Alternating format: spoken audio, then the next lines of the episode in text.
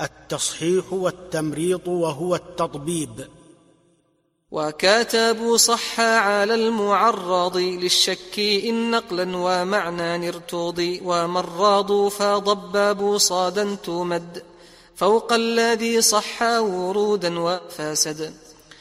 وضبابوا في القطع والإرسال وبعضهم في الأعصور الخوالي يكتب صادا عند عطف الأسماء توهم تضبيبا كذاك إذما يختصر التصحيح بعض يوهم وإنما يميزه من يفهم